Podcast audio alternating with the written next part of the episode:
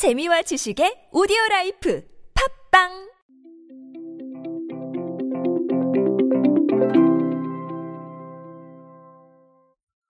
아직도 소비의 중심은 MZ세대라고 생각하십니까?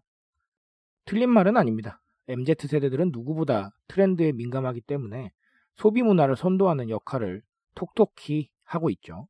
하지만 지금은 58세대, 50대와 60대에 대한 관심이 계속해서 높아지고 있습니다. 그런 부분의 트렌드 함께 알아보도록 하겠습니다.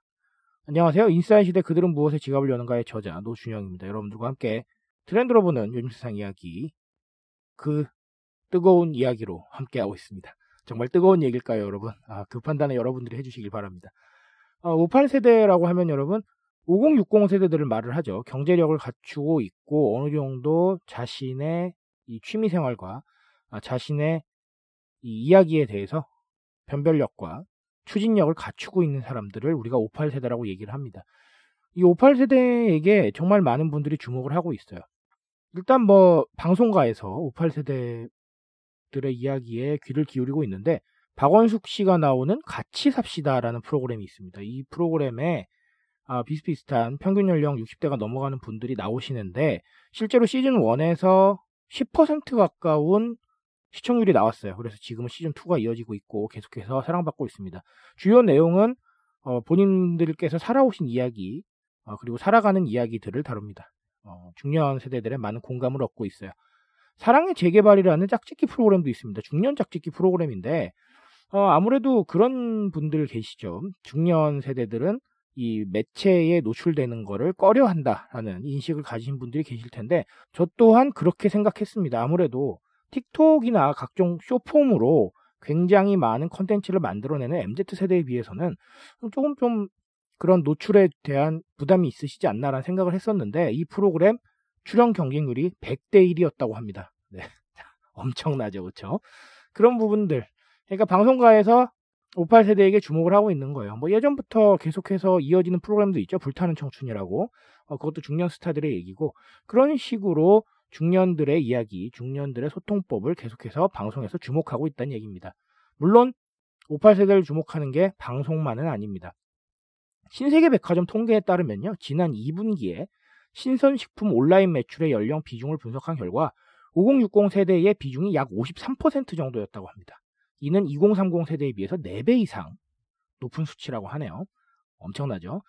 아무래도 우리가 58 세대들이 코로나 사태를 계기로 해서 온라인 플랫폼에 굉장히 접근성이 높아졌어요. 기존에도 계속 배우고 계셨는데 코로나가 터지면서 더 열심히 배우신 것 같아요. 그래서 지금은 온라인 플랫폼에서 무언가를 하는 거에 그닥 어려움을 느끼지 않습니다. 그러다 보니까 접근성이 향상돼서 여러 가지 이야기들을 하고 계시다 보니까 아무래도 온라인 쇼핑몰이나 각종 플랫폼에서 58세대를 주목할 수밖에 없는 부분이 존재하는 것 같습니다.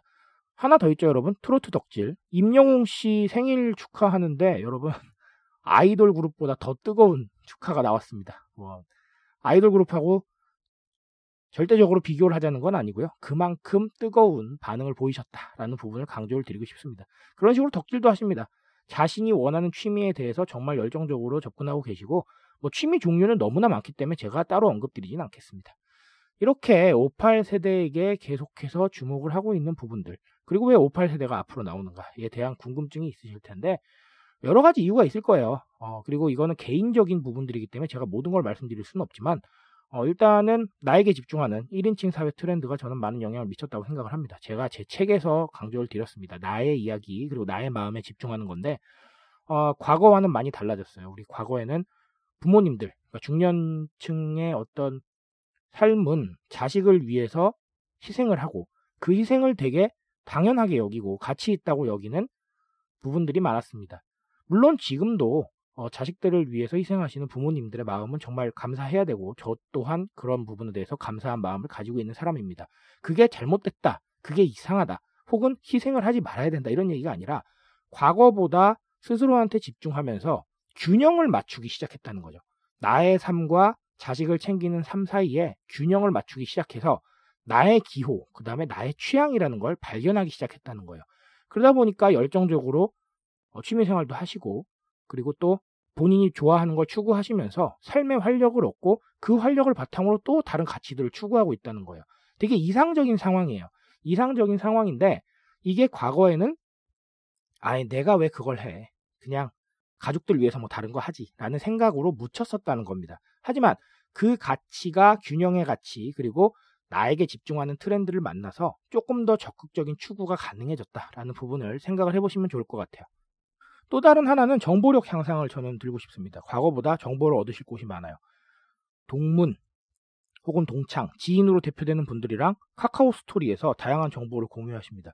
카카오 스토리가 꼭 아니더라도 유튜브나 제가 앞에서도 언급드렸지만 이 새로운 플랫폼들에 대해서 접근성도 높아지고 예전보다 어려움을 느끼시지 않기 때문에 접근해서 본인이 원하시는 정보를 정말 열심히 찾아다니십니다. 그리고 그 정보를 바탕으로 새로운 활동에 쓰이는 원동력을 만들게 되죠. 과거와는 다르게 어, 지배적인 미디어 플랫폼들, 그러니까 과거에는 TV, 뭐 라디오, 뭐 신문 이런 것들이었는데 거기에서만 어떤 정보보다 훨씬 더 많은 정보를 얻기 때문에 정보를 많이 얻으면 어때요, 여러분? 무언가를 행하는 데 있어서 자신감이 생기고 그리고 행할 수 있는 것들도 많아집니다. 그런 부분에 있어서 58세대들이 앞쪽으로 나오는 계기가 조금 더 마련되지 않았나라는 생각을 합니다. 과거에는 이 미디어 플랫폼, 새로운 미디어에 대한 접근성이 떨어졌지만 지금은 익숙해졌다. 그래서 손쉽게 사용을 하시다 보니 정보도 많고 움직이는 부분도 많아졌다라는 거 한 번쯤은 참고해 보시면 좋을 것 같습니다. 그래서 오늘 제가 결론으로 드리고 싶은 내용은 58세대들의 소비력에 주목을 해라. 근데 이게 단순히 여러분 그 실버 상품이라던가 네, 그런 것들 있죠. 네, 그런 거 말씀을 드리는 게 아니에요. 이제는 그런 걸로 58 세대들과 소통하고 58 세대보다 더 윗선의 세대들과 소통하는 방법도 그런 단순함으로는 안 됩니다. 각자가 무엇을 좋아하고 그리고 그 나이대의 사람들이 어떤 가치를 추구하고 있는지를 면밀히 분석을 하셔서 제시를 하셔야 돼요. 그 제시를 바탕으로 어떻게 나아갈 것인가를 예측해야 서비스와 상품을 개발할 수 있는 거지 단순히 뭐 중년용 상품 혹은 뭐 실버용 상품 이런 걸로는 이제는 승부할 수 없습니다. 그런 평면적인 생각은 버리시고요. 입체적으로 어, 소비자를 분석을 하고 그리고 각자의 마음의 소리에 귀를 기울일 수 있는 해안이 필요합니다. 그걸 위해서 자료를 수집하시고 트렌드에 대해서 더 공부할 수 있도록 하세요. 저는 그게 바로 58세대들의 마음을 사로잡는 첫걸음이라고 생각합니다. 무슨 말인지 아시겠죠? 트렌드에 대한 이야기 언제나 저와 함께 하십시오. 제가 여러분들 특별한 정보 그리고 의미 있는 정보들 전해드리기 위해서 오늘도 내일도 노력하겠습니다. 또 돌아오도록 할게요 여러분. 감사합니다.